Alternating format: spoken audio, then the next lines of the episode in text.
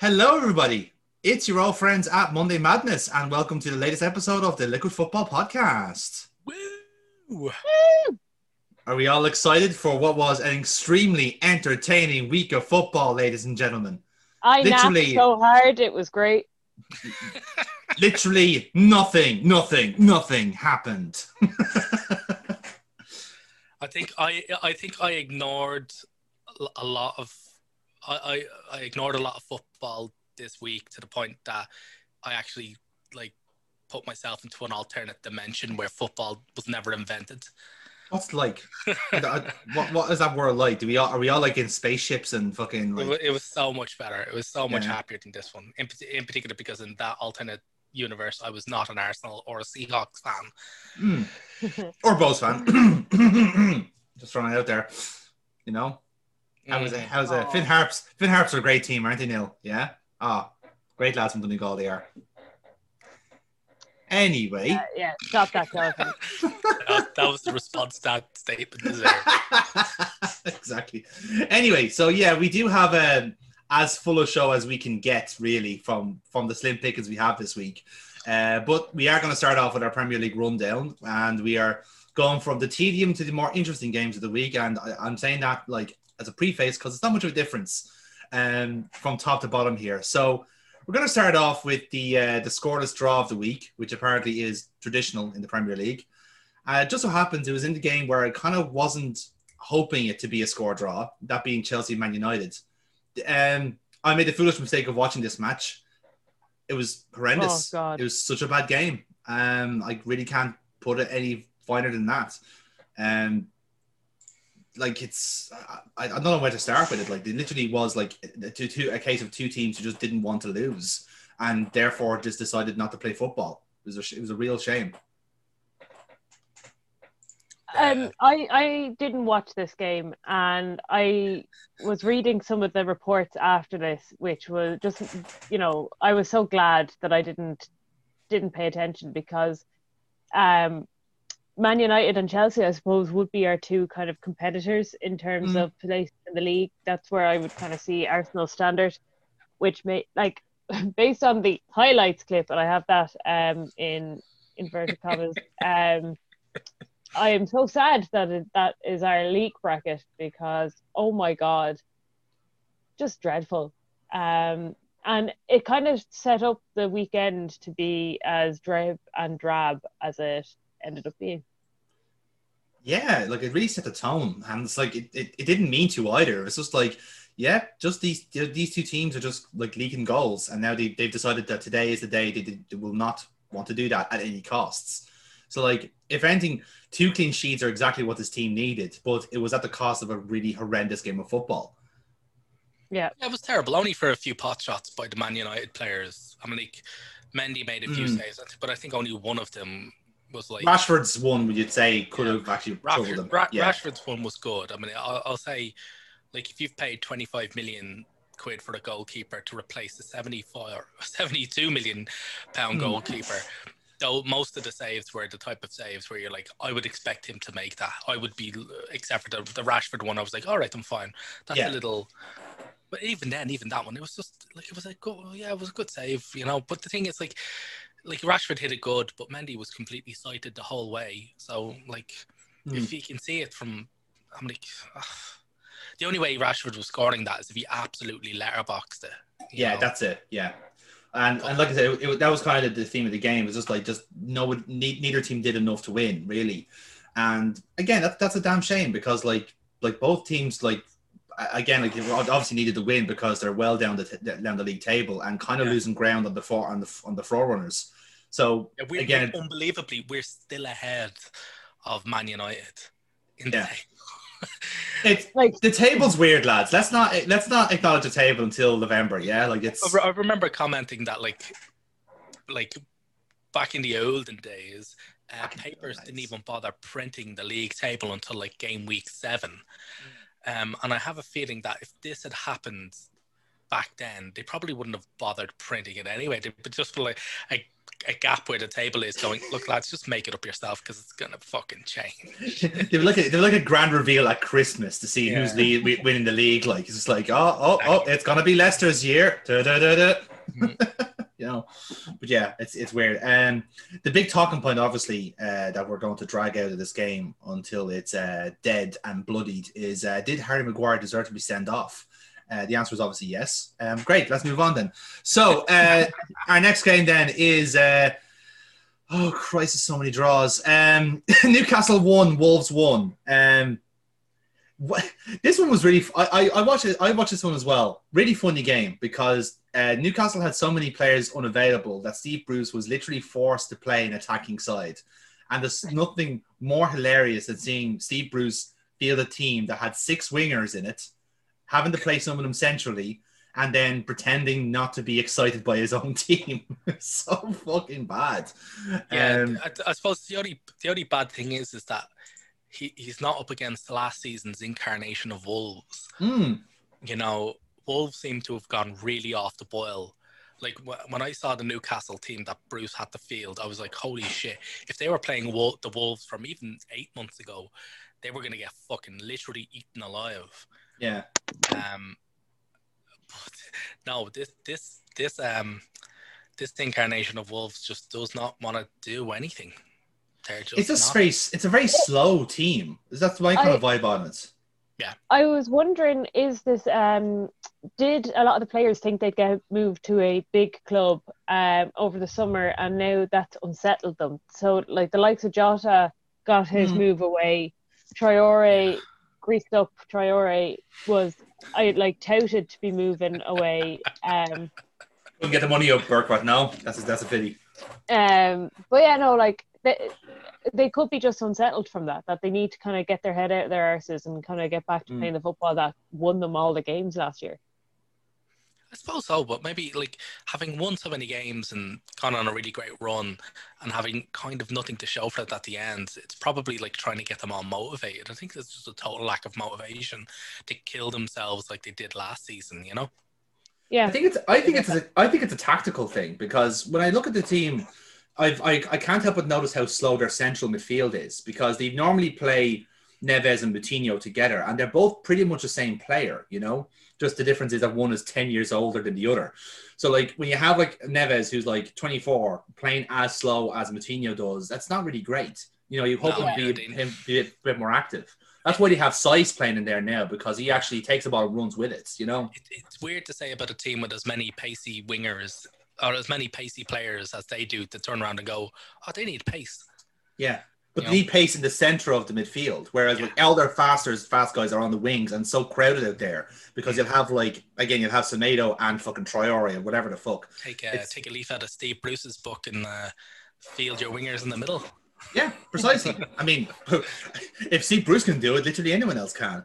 Um, But, um, the two no. goals were at least good. Like Jimenez's goal was a cracker. Like Yeah, yeah, Jimenez- that was yeah, good. Him, yeah, Jimenez can crack one in, but um, and ultimately, I, I, it was just a really drab game, and I actually think we've actually we've kind of spent more time on on it than we really should have. we have. really have it. I know it's gas. I, that's why I feel so bad for pundits now during this week. Going like, so uh, Patrice, um, chickens. What do you think of chickens? Um, you know, it's just oh terrible. Uh, the Monday Night Football then um, was just as drab as the rest of the weekend. We had a 1 0 Oh. win for Spurs against Burnley. Um, again, not much to say. As Son and Kane did things. Uh, Burnley were in the game. In fairness, they just didn't fucking score. Um, but again, it's a, it's another win for Spurs on their um, undeniable run as of late. uh-huh. Sure, Well, let's go with that. Um, there's really, there's really not much to say about this game, lads. I'm, I'm going to be honest. It's very slim pickings. Uh, Absolutely. likewise, I'm like they were they were up against uh, probably the most toothless team in the division. Yeah. Um. Yeah. And, and even then, they gave him a fairly hard working. In fairness, That- like that. yeah. Yeah. So Lloris Spurs was, on e- Lloris was easily the busier of the two keepers, mm, for sure. and even then, not by much. Yeah, exactly. Um, the game that happened before then was uh, Brighton one, West Brom one. It this did have some football in it, but unfortunately it was behind the paywall, so nobody saw it. Um, which is which is a shame. Uh, really good, like again based off highlights, you Oh, probably did, see Brighton uh, sorry, should have won. Speaking of paywalls, because I'm like, it's far more interesting than whatever the fuck happened in this game. Mm. The uh, the next Arsenal game has been moved behind the paywall. Oh, that was you Oh, in Sheffield, seen- isn't it? Yep. Arsenal Oh. Sheffield is the it's going to be your second one. Uh, the Leicester game was a paywalled game, wasn't it? Yeah, yeah. I think that's the Sheffield's third game in a row now that's behind the paywall. Poor bastards. Um, but yeah, uh, again, Brighton played really well, but only had the one goal to show for it, and West Brom kind of pickpocketed them in the end. But it was again, they look a lot. West Bromwich looked like a lot better team now that they got Grant in. They kind of want. It was a bit late into the season, but they did get him in, and it kind of shows like shockingly when you have a really good number nine up front, team plays a lot better. And yeah, rule, rule number one of Premier League football is don't have Charlie Austin as your only striker. Who knew that would work? I think so. Rule number one as well is like play to your strengths, or yes. you know, play, try and try and deal with your weaknesses. And West Brom definitely had a weakness with uh, output. Yeah, So, that's it. Grant's That's it. definitely going to help him with that. Mm. Yeah, he's, he's very prolific, I have to say. Even even a team as, as weak as Huddersfield, he was scoring goals like nearly a goal a game. So that's damn good. Yeah. Um, Also, the second rule as well is uh, don't score uh, own goals. yes, yeah, that is also very, very important. or that. we'll have like a. I'm sure they'll have like a little like chalkboard next time, just to be sure. You know, their goal, not our goal. Kick it in the goal. I think that's Kick it in the goal. fairly simple instructions. um, so then our um, our next game then, which was a bit of a local derby, has to be said, it's uh, Fulham Palace. Um, pretty much Wilfried Zaha run the show again, really. Um, Again, I w- didn't watch this match, but um, I didn't need to because all I saw on my timeline was, "Why didn't we buy Zaha?" Oh, Ah, we That's got gonna be a Pepe theme. instead, and Yeah. for more money, by the way, look, with nearly double the price. let's move on from that, Jonathan. No, that's not. Um, the, again, if, if there's any consolation, if you want at least some element of Schadenfreude, that Wilfried Zaha for his own goal um, pretty much feel bad with himself on the on the post. Uh, he he kind of protected himself a little bit, but yeah, he pretty much like like knocked his knees off the post, which is uh, a sore one. I'm sure you'll agree. yeah, but um, yeah. but yeah, um, again, typical story for Fulham. They look good, but not good enough for Premier League. So like they'll score a goal, they might do something, but they, they're gonna get relegated still. Um, Yeah, they need to It's- fix the defense. The defense is fucking terrible. yeah, it is. It's atrocious, um, and it's only gonna get worse really when they get up to go up against some actual competition. Um, let's move on then to our top five, if you can call it that. Um, Arsenal I- nil, I Leicester one. I was about to say you're not going to call this top five for sure. Um, Leicester kind of hoodwinked his lads, really, didn't they? Oh, they played us like a fucking fiddle. Um, we um played well in the first half. Like it was seriously good. Like we were putting them under pressure, and they purely played the counter attack. They waited until we were fucking exhausted from playing all the tiki-taka passes around doing nothing, and then they brought on Vardy. And as soon as he came on, I was like, right, we're losing this. We're Mm. absolutely losing this. Like maybe they would eke out a draw, you know, if they hadn't brought on Vardy, but bringing on Vardy got them the win. It was just Brendan Rodgers done us. No, I, I, I said we were gonna lose this when we brought on Mustafi. Oh well, yeah, that didn't help the matter. Yeah, Yeah. that's No, Six like, of one and half dozen of the other. and I Really, think this because- might come into it later, but he um he got offered an, after the calamitous defending that uh, went like allowed Vardy to score. Um, he was offered a new contract and then rejected it, yeah, I, which I, I, don't know which is worse, to be honest. It's sort of like yeah, you're, you're being given what you want, but by like the person you absolutely hate the most in the world, and would happily see them getting run over. You know, so it's kind of like yeah, I don't want him to stay at Arsenal, but the fact that he rejected it, and I'm going, fuck it, whatever, ends justify the means, whatever. But in any case, yeah, he he was so fucking terrible. Like it, it was ridiculous, and the goal just typified why like we we really need to stop playing him. I'm like I, I don't care who like play a fucking young defender. Yeah, they're gonna cost you points, but they'll learn. He Yeah. does not fucking learn. He never learns. He's not going to learn. he's so bad. He's so fucking bad. And the goal is typical. The goal is typical. We're defending quite well, right? So we've got the flat foot back four line, and Mm. Gabriel moves out to cut off the runs. Um, I think it's Maddison who's coming in or something like that, but Maddison's up there alongside. It just he's playing quite uh, behind there. So he's going to, and that's grand because he's marking a guy and he's cut out a run. So that's perfect. And he realizes that the only thing that we're vulnerable to there is a ball over the top. Because if they try and run straight, he's got them. If they try and move to the wings, you've got Tierney and Bellerin. However, it's just a simple ball over the top to Vardy, and that's what we're vulnerable to. So he turns to Mustafi and goes, cover the space. You cover that space. That ball over the top either gets to you first or you've got him tracked. Cover the space. And Mustafi just stands there looking at him, going, What? Walking, walking. He's walking around as the opposition are attacking with the ball. He's walking. Ball over the top. Vardy gets in. One pass later, boom, ball's in the Mm. net. And you're just going like, what in the fucking earth happened there? And then you realize, right, there's only two reasons why he didn't do what Gabriel told him to. One is he didn't realize uh, what Gabriel was taught was saying, as in like when Gabriel says cover the space for the ball over the top, he didn't Mm. actually realize that we were vulnerable to the ball over the top because he's such an expert defender. In which case, he should never play for us again.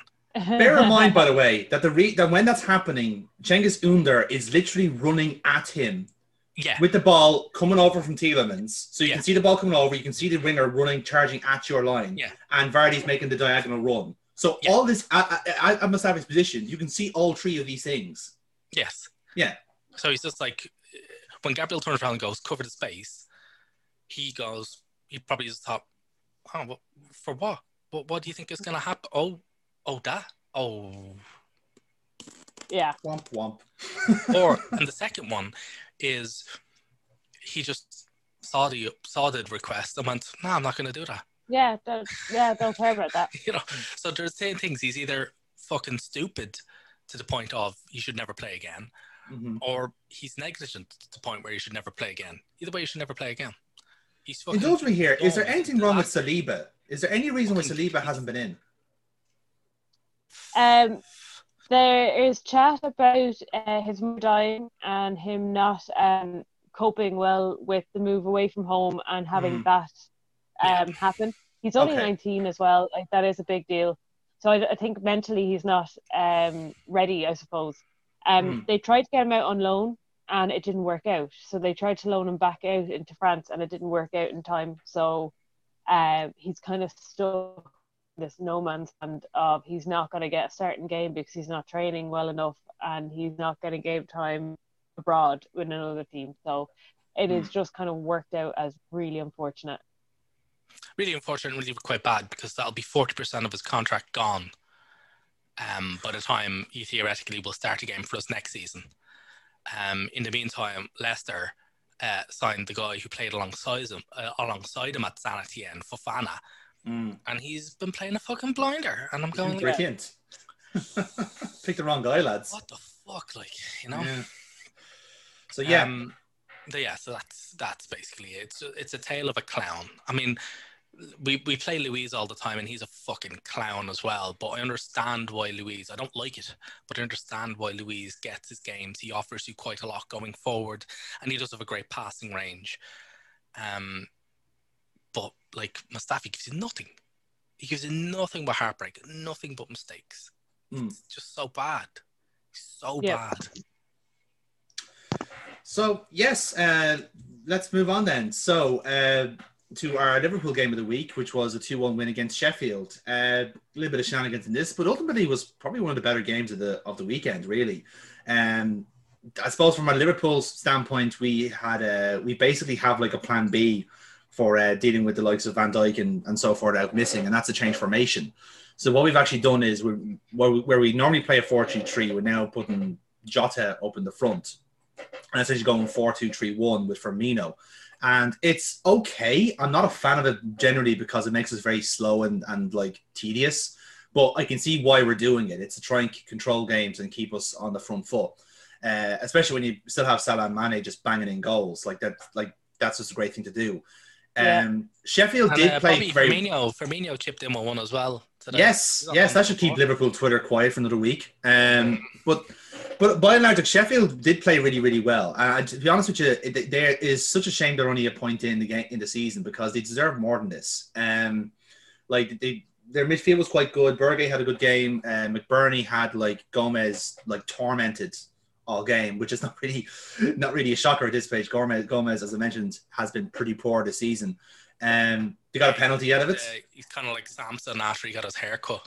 Kind of, yeah, yeah, a little bit. That's what Well- that's what Van Dijk represents to him. exactly, yeah, I can see that. Although, in fairness, when he was there, it wasn't making much of a difference. But um, but even then, like, uh, so they got the penalty, and it was a, a bit unlucky in our on our standpoint. But after, after seeing it back, I see, yeah, fair enough. It is technically in the box, so I, I can't really complain about it. Um, and we did we did get back to it in the end and got a goal disallowed. Like by and large, it was a it was a, a, late, a win we kind of needed basically just kind of keep the, the pressure on and keep our momentum going. And I suppose the main positive for us uh, out of this game is Jota. He looks absolutely fantastic. Yeah, way- you got a good one there. We really did. Like I didn't expect him to gel with everyone so quickly. Um, but he like genuinely when he when he's on as a sub, like uh, normally for someone like Salah or Mane, he like plays almost exactly like them. The exact same pressing nature with the ball, dribbling. He's he's fantastic. And again, one of the bonuses of this new setup is that we can play him along with these three. So like in a way, the logic is like defense best or attack is best form of defense. But the formation is still quite stiff at the back, you know, so it allows us a bit of uh, a bit of coverage. And we'll see how long that goes because like we're, we're still losing players left, right, and center. So I don't know how long it's going to last. We'll see how it goes. Um, We, we kind of knew this was going to be the case with COVID. We've seen it in the Bundesliga coming back, and we knew from uh, like over the summer when the league re- resumed that like the muscle injuries and the injuries like are piling up, and Yeah. it's whoever has the squad depth to deal with it, I suppose, is going to do the best. Yeah, I, I think that kind of explains the likes of Man City at the moment because even though they have like an incredible like top 15 players, really when you look at it, that's the, the well gets very thin like fairly quickly. Like you even saw the bench layer against West Ham. There's still only like youth players on that bench really. And we're kind of going the same route now, except we have like a lot a lot of our depth is up is forwards as opposed to defenders. Um, but again, that's kind of a, a, a deliberate choice really from Liverpool. Um, so yeah, we're kind of getting to that point as well now because I think I think I saw there the muscle injuries like 33% up from last season, and that's only like five or six weeks in. It's it's pretty it's pretty incredible. Yeah, Um, pretty much. It actually it tallies up with the the medical data that the German leagues put out when Yeah, the restart kicked in last year, or well, this year, whatever. Hmm. when the restart kicked in, um, and they the Bundesliga was seeing like a, a roughly around about forty five percent increase in muscle injuries. So Hmm. yeah, the the data is just basically doing what data does, and it's following it. yeah, that's so, it. Yeah, so we're getting we're getting loads. And, and again, it kind of shows that kind of proof that like maybe having having the less games this season is the most positive thing you can have because like Yeah. let's face it, a, a team like Liverpool, uh, any Europa League team, for example, is going to be facing 45 games this season. And you guys are kind of lucky in the sense you didn't have to qualify for it. But like the Spurs, for example, would have been on for maybe 50 odds if they if they keep going for the Funny you know, what I was saying there is like, yeah, I mean, like you say that, but like Spurs often look actually uh, quite a bit better Hmm. for having. It's, it's kind of similar. We spoke of this podcast before around Liverpool's season last season when I was saying that there was such huge congestion with the Club World Cup, and you're basically just saying, oh, we just did he use the extra games as a kind of warm weather training camp because it was out in Hmm. fucking Dubai. And I think actually kind of Spurs have done the same thing as well this season. They look a lot better having played more games. Now, obviously, there's a bit of a blip uh, when it comes to Europa League um, and some other games as well. But, like, you know, they absolutely tonked Manchester United and Man U are doing really well in the Champions League right now. They've beaten PSG, they've beaten disgustingly sugary flavored energy drink Leipzig. Mhm. Um, yeah, so yeah, it, it's it's mad. Like you can we can say things that like there's a huge fixture conge- I think it's fi- fixture congestion yes, as opposed to playing loads of games. You know, you can play 45, 50 games a season and it's still being good. You know, you can be okay as Mm. long as the game you've got adequate space or rotation. And I think it's it's telling that when a lot of teams don't have good rotation. Yeah, I, I agree with that because, like, yeah, because I suppose, like, if you get in the habit quicker of playing two games a week, that natural kind of match fitness is there, and the sharpness is there. Yeah. But again, it's always that thing. Like, it, depends on the personnel you have. Like, it's it's great. It's okay for us with the likes of say Salah and Mane, who are rarely injured. They are fucking like thoroughbreds. But if you're comparing that to with, with Kane, who does have pretty much an annual ankle injury, and Son, who like is is actually quite fit himself, so he's okay. Sounds But you need- Sounds some kind of mad cyborg. Oh yeah, you know. he's incredible. Um, but then again, and like I said, that's always the, the point. Like the, the Son and Kane partnership is brilliant now when those two are fit and they're they're healthy. But if one of them goes down, that's when you can see the the kind of like the the rhythm of the team of the team is thrown off. Well, it depends. If it's Kane that goes down, that machine pretty much ticks over quite well anyway. If it's Hmm. Son that goes down, the whole thing fucking grinds to a halt if nobody else does what he does. yeah, exactly, and that kind of proves why they lost last night as well because Son wasn't there. He was he was rested. So yeah, proves prudent. Uh, let's move on then to our top three then. Um, so uh, Carlo Ancelotti's Everton have officially not winning the league, lads. Um, they, they lost their first challenge, which was uh, Christ. Like,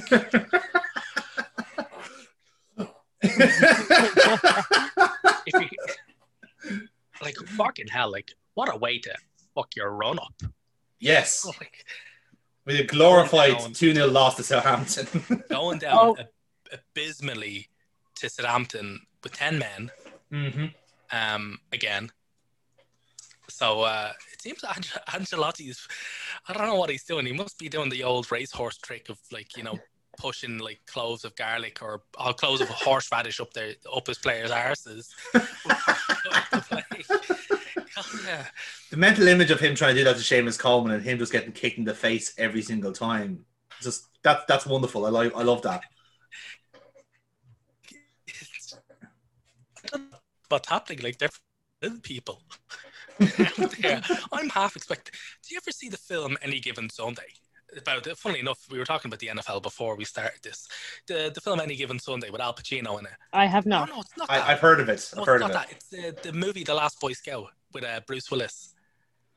It's Again, about like no. a gambling ring in the NFL, and the, Okay. the opening scene is a player who's basically up to the tits in gambling debts and needs to score a touchdown in the game. So he takes a whole load of PCP and runs out on the pitch. And as he's making like his touchdown run, he pulls out like a fucking 32 and shoots one of the defenders in the head. and it gets to again guns down another defender and then gets to the ending and then he just goes, Ain't life a bitch and then blows his own head off. Jesus Christ. I'm half expecting one of the Everton players to start doing that as well. Like he's fucking, he's got them beat up. They're ready to kill. Mm. 'Cause they, Uh-huh. like, they are racking up those red cards. Like they are racking them. But it, it's such a it's to such a detriment because like they've done so well with the by kind of sticking to the same eleven each game. Like that eleven, the eleven they have is a very strong Everton eleven.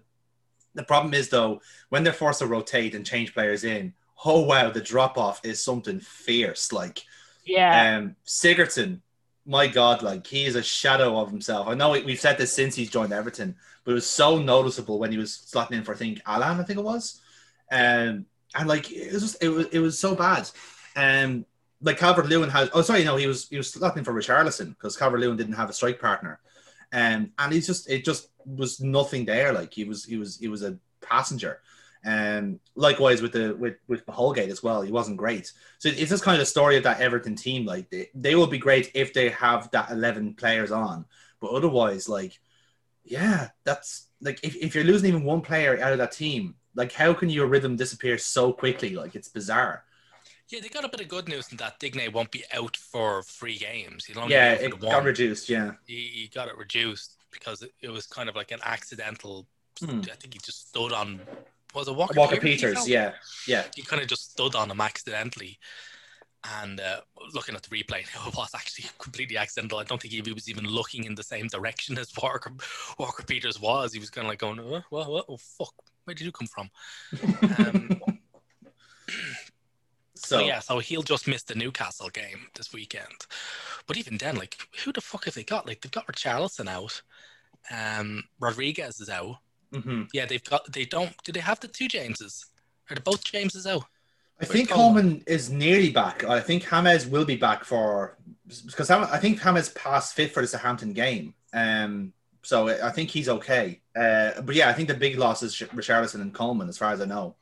Um, so they're going to be missing that kind of like that wide threat anyway. Um, which I suppose is not a disaster against Newcastle because Jesus Christ, there's nothing to defend in that. In that, so um, Yeah. like it's probably a good thing that they actually do have their central midfield back. Like, Yeah. But, uh, um, yeah, yeah. but that was it. I mean, like they were so undercooked that Ings pretty much just tore them apart. yeah, Um, Ings didn't score, but set up both goals. hmm He is um, so good, and I'm like, I, I don't like to admit it because I never put him into my football team because anytime I did that last year, he did nothing. Um, so it really annoys me when he does stuff because I refuse to put him into my team because he let me down so many Oh, times. last- absolutely. Yeah, I- I did. it- the- the exact same thing that happened to me. I t- did for this game week. I took Vardy out and put in Calvert Lewin. I'm going. Oh, you Oh. motherfucker! Ooh, that's a bad miss. So not only did Vardy score, um, but Calvert Lewin apparently didn't get a touch inside Southampton's box until the 64th minute, and even then he wound up getting double teamed by two defenders. so the ball trickled out for a throw. That was his first touch. His first touch turned out to him it came to him completely, like literally completely isolated. Mm. Oh Um, yeah, no, it was yeah a bad week for tagged fantasy football yet again. So I think I'm just going to give up on it totally. Yeah, pretty much. Yep. That's great. I love it. Uh, moving on then to uh, our second, uh, I I guess you can call it second most prominent game of the weekend. Man City, Man City dropping points to West Ham, or rather, should I say, West Ham dropping points to Man City. Um, it's that's a bit of banter there for the for all the Liverpool fans in the in the room. But um, so honestly, like uh, Michail Antonio, um, why is he not in the England team, and why is uh, Gareth Southgate racist? Neil.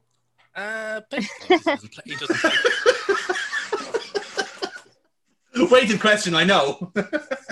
Uh, yeah, Antonio doesn't play for a top big six side, so he's Yeah. not gonna fucking pick him, and he doesn't. He's not generating the huge amount of ridiculous headlines um, that any other player does. I'm like, sure, fucking he Southgate barely barely plays Grealish for fuck's sake, you know. I mean, and Grealish has been ripping it up. Um, so fuck knows. I mean, Mm. in all fairness, I've I, I have since stopped trying to second guess why Southgate does anything. yeah. Um, because fucking like whatever he does generally doesn't seem to make any sense or have any kind of grounding in reality. Mm. Um, but yeah, but in any case, one of the main reasons why he probably won't be feeling Antonio is that he's out for a month now because he's picked up a hamstring injury in this game. he died So, for uh, our sins. yeah. that was heartbreaking because I was genuinely enjoying watching him play football, and he he's entertaining. Yeah. And I, I heard someone say that he's not an out and right, out and outright number nine at all, No. and he doesn't play like that. And it's actually just he kind of reminds me of Sanchez, Alexis Sanchez, when we used to put him up front Mm. um, but like with a lot more physicality. Um, so it's kind of like when Arsenal ladies put up Louise Quinn when they used to be desperate for a last minute goal, just yeah. for pure physicality, uh, mixed with Alexis Sanchez. Um, yeah, that that would be, and I think that's just a winning combination. But yeah, no, he's out injured, hamstring, um, and I would be worried about how West Ham deal with that because who did they bring on? Um, Would be Haller, I presume. and uh, Haller did come on, but they also brought on someone else who I actually think had more loose passes and more like than actual controlled passes, or like had some ridiculous, like the ball bounced off him more times than he actually passed it, like some ridiculous stat like that, and I can't think of his name right now. Um, but yeah, uh, oh, Yarmolenko. Oh, could, would have been the Armolenko. Yeah, that, that Oh, checks out. Jesus, Yeah. yeah, that guy. Yeah, no, he does yeah, not look yeah, like it would have been. Yeah, West Ham. I'm looking. I'm just looking at the lineups now. West Ham only made two subs. One was Haller, and the other was Yarmolenko. Yeah, Makes um, sense, yeah. yeah, Yarmolenko was gash. Um, and I think West Ham could have gone on to like proper do damage to City there. Um, had the injury not happened. Yeah. pretty It's- much. Although have to be said, fucking, you're gonna score if you're gonna go off injured after scoring a goal. This is the goal you score before you go. Yeah. injured. Oh my Yes. god, it what was. a fucking yeah. proper styly overhead. Get in there, my son. Yes. Uh, Beautiful stuff. Yeah. Fucking great, absolutely fucking great. Um, only to be pegged tack, pegged back by a player that he kind of don't want really. Foden. Uh, Foden, yeah. So Do he's they kinda not had want to- him? He's hard. He, they've they've been really blown. They blew massively hot and cold on him for the last two years, and Mm. only now that he's pretty much there, he's starting to be one of their very few consistent threats. Yeah. they're like mm, we, we only they're, they're generally they're only playing Foden because everybody else is gack. Well, let's be fair. Like the the the, the catch twenty two they have is, and this is the way Man City kind of operates, is that like, oh yeah, Phil Foden is here and he's a natural replacement for David Silva. Shit, that means we can't sign somebody who's a natural replacement for David Silva. Fuck, we've got all this money out here and we can't yeah, spend exactly. it. See, that's, that's, the, that's the problem. I think that's kind of why they don't really, they're Yeah. not really hugely rated. They probably will now, obviously, because he's playing well and obviously going to make hay when the sun is shining. But um, yeah, I think one of the reasons why is because he was sort of stopping them from buying someone else. What, what's your thoughts on this Man City team? Because they really look ropey, don't they? Like, uh, There's granted, no, they- there's no consistency and they're terrible Yeah. in defense. They're absolute. That defense is garbage. It, Mm. They're they're hoping Dias will click, um, but uh, they're still they're still playing guys like Stones. They're just Cancelo, This is just Cancelo's of the- atrocious. Yeah. I know I know Stones wasn't on there, but like they've got Garcia is the other guy as well. So Mhm. Garcia and Dias, and I'm just like, oh, what the f- like what? Uh, Like I said in the last podcast, like they're looking at Ruben Dias like he's the second coming of Christ, like, and it's like, mm, lads, don't get your hopes up there.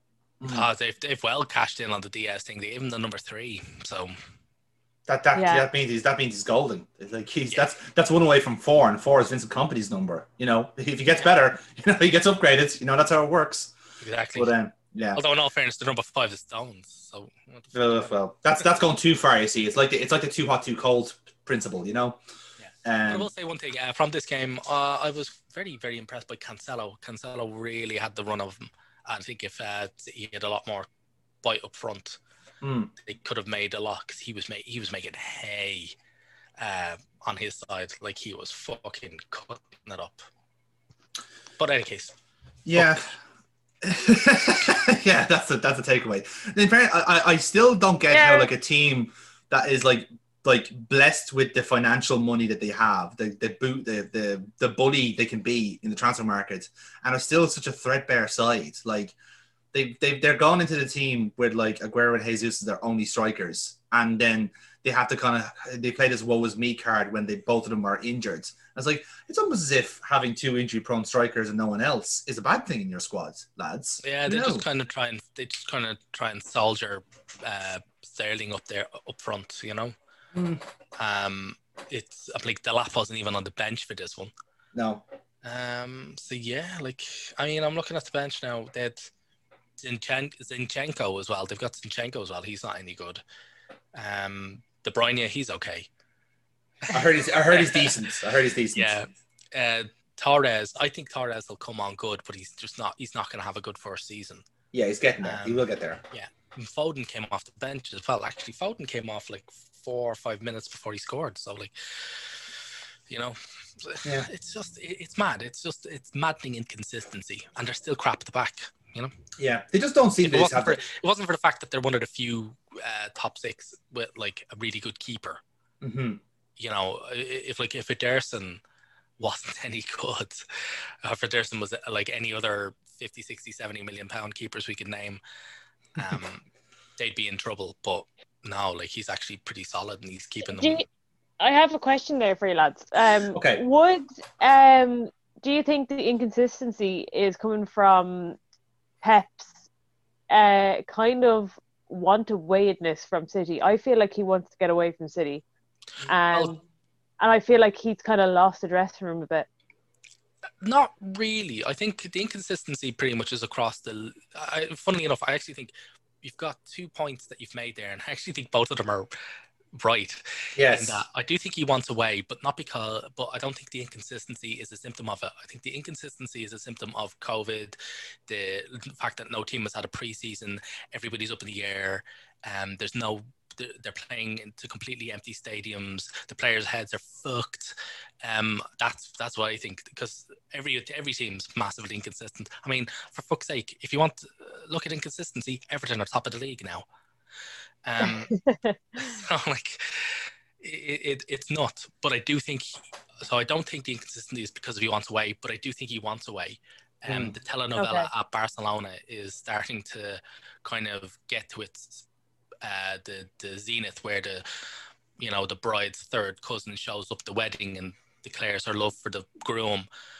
Um, that, I love I love the literal soap opera you have written for Barcelona. it very fucking much is because uh, you know the the presidency is changing and almost every single presidential candidate that's coming up has been asked about head coaches and almost all of them have said oh yeah my first m- m- my the first thing i want to do when i get into the job is try and get Gary, guardiola back Hmm.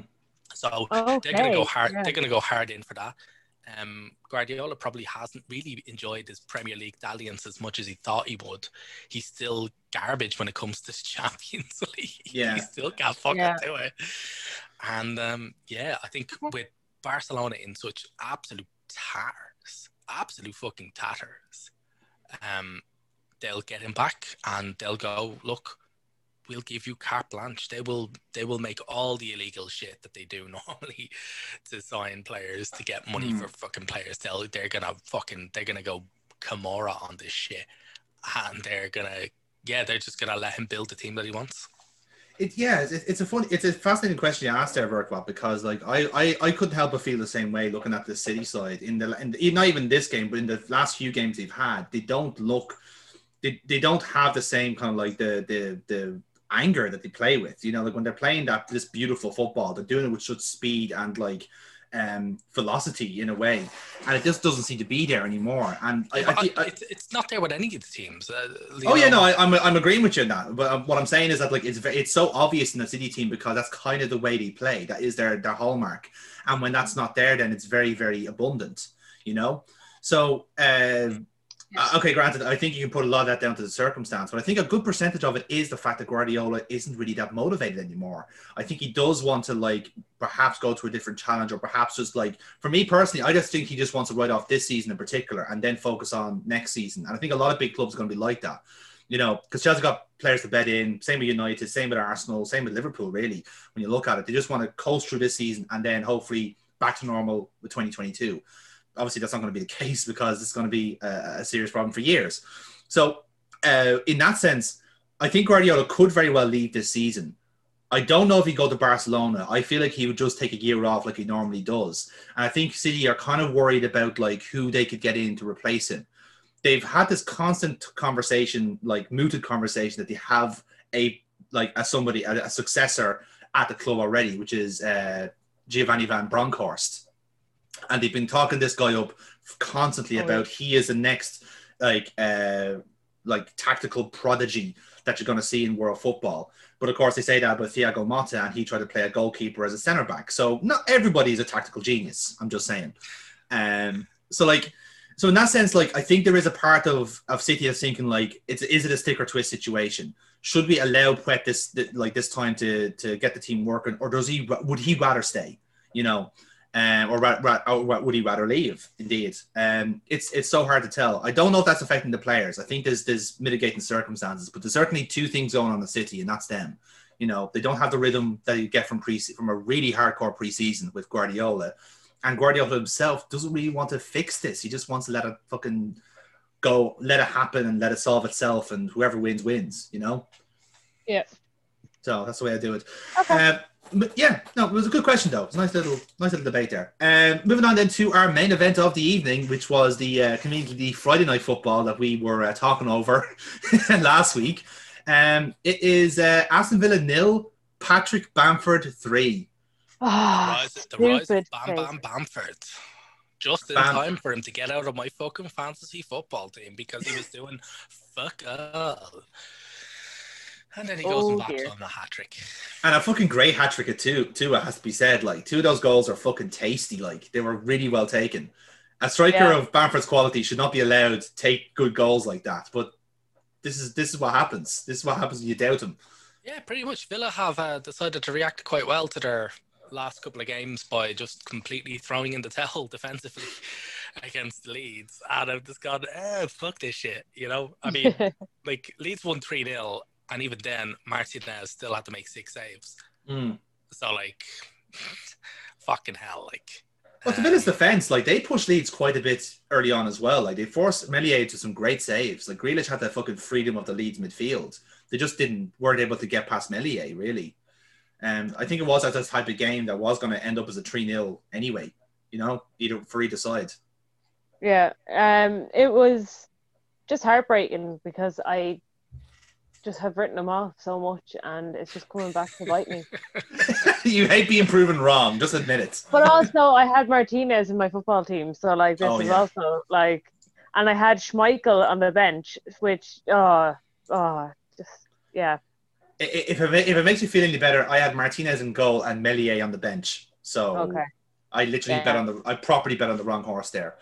But um but yeah, like I, it was a really fun game to be honest. Like it, it if it wasn't behind the paywall, I would have watched it because it's like it looked like a really just a fun affair. Just like both teams having goals at it. Like there, I think I think in the end, Leeds United had 26 shots on goal, which is insane. Like genuinely bonkers to think that. yeah, Um, nine on nine on target and all the fucking rest off. I'm like, where were they shooting from? The halfway line? I think I think it may have been like a, a, a challenge well from Bielsa's. It's like right, you have five seconds, shoot. what he done is what he done is is that the empty stand behind the goal he set up loads of like hoops and the, the players. He's got cardboard like, cutouts of like Aston Villa legends. That's the reason why they were like shooting ducks. It's like, ah, Klitsch, you got three of them. Here's the go stuffed toy. this is that's how Bielsa does. It's like so, uh, Marcelo. What's the tactics of the game? Game. Game is irrelevant. What is the main point? Is to hit the target over there. What that cardboard cutout of John Carew? Yes, that is the game. My God, this man's a genius. You get double point. You get double points if his head comes off. Bring me the head of Martin O'Neill, and I will make you man of the match. Brilliant, but yeah, great game. And um, just a shame no one saw it again. Pay per view football, lads. Uh, it's killing the game. Uh, apart from all the other things that are killing the game, obviously. Um, so, with our Premier League rundown done, let's jump into your vision, which uh, was a fairly routine, has to be said. Uh, Group A had a win for Bayern Munich. They had to work for it though against Lokomotiv Moscow. Actually, Burkwell, you actually were uh, awake for some of this football, so this is uh, this Some of it. I will Yeah. say that. That's what I wanted to just say that I actually managed to watch some Europe football. Um, you know that is the official name. I mean, I get a right Europe Some football. Europe ball. Sure, why Um, not? Um, I I don't see the fuss. I'm gonna be honest. I can understand why I fall asleep during these matches. But yeah, I'll let you do the quick rundown of some of the matches, and then I will give Jump in with your with your good reactions. Yeah. you some of So my um cool insights. Indeed, indeed. Yeah. Uh, so yes, as we said, the defending champions Munich they uh, toiled to win against Moscow, uh, Lokomotiv Moscow, that is. Uh, Atletico Madrid got back on track with their group. They beat Salzburg three two. Red Bull Salzburg, of course. Um, and then Group B then had a goalless draw between Shakhtar and Inter Milan. Uh, very forgettable. Uh, Mönchengladbach, though, were very uh, harshly uh, denied a win against Real Madrid. Um, Neil, as our uh, impromptu knowledge uh, of Spanish football, what the fuck is happening with Real Madrid? What's happening with Real Madrid is that what's been happening at Real Madrid for the last couple of years. They're they're you know they're rotting essentially. You know, um, it's you know they they got Zidane back because he was the only kind of stabilizing presence they could get. Um, they've managed to shit, but they're starting to kind of patch it up. Um, so basically, the, the carcass that was Real has rotted away for quite a bit, and they're just starting to patch it up now. They've trying to get rid of it. They, they've got the similar problem with Barcelona in that they've got Hmm. a lot of veteran players on huge, ridiculous contracts that they just can't get rid of. Um, you know, they managed to get rid of Bale, but I think Hmm. think if the rumors are anything, they're paying them something like nine million quid. They'll play for another team. It's fucking crazy. Like, Yeah. um, yeah, I, no, do think but I'm it- like, I, I do think it is ridiculous. Um, and I, I, I, looking at Ozil's situation, I can see Arsenal doing the exact same thing. Yeah, so that's why am I laughing? I should not throw stones from my glass house, but you know, here I am laughing away. Exactly. Um. So yeah, I mean, the only reason that Real aren't more in the kind of like Spanish headlines is because Barcelona, you know, whereas Real were rotting, Barcelona decided to set themselves on fire. Yeah, you know, say like, which one's gonna get get more attention? Oh yeah, the Borden one. yeah, Um, uh, so yeah, no, it's just they've got loads of players that don't really want to play, can't play to the same level, and they can't be gotten rid of. and players they don't seem to like each other either. I found because have you did you see the clip of Benzema there? Um, Yeah, yeah, I did. Uh, very weird one.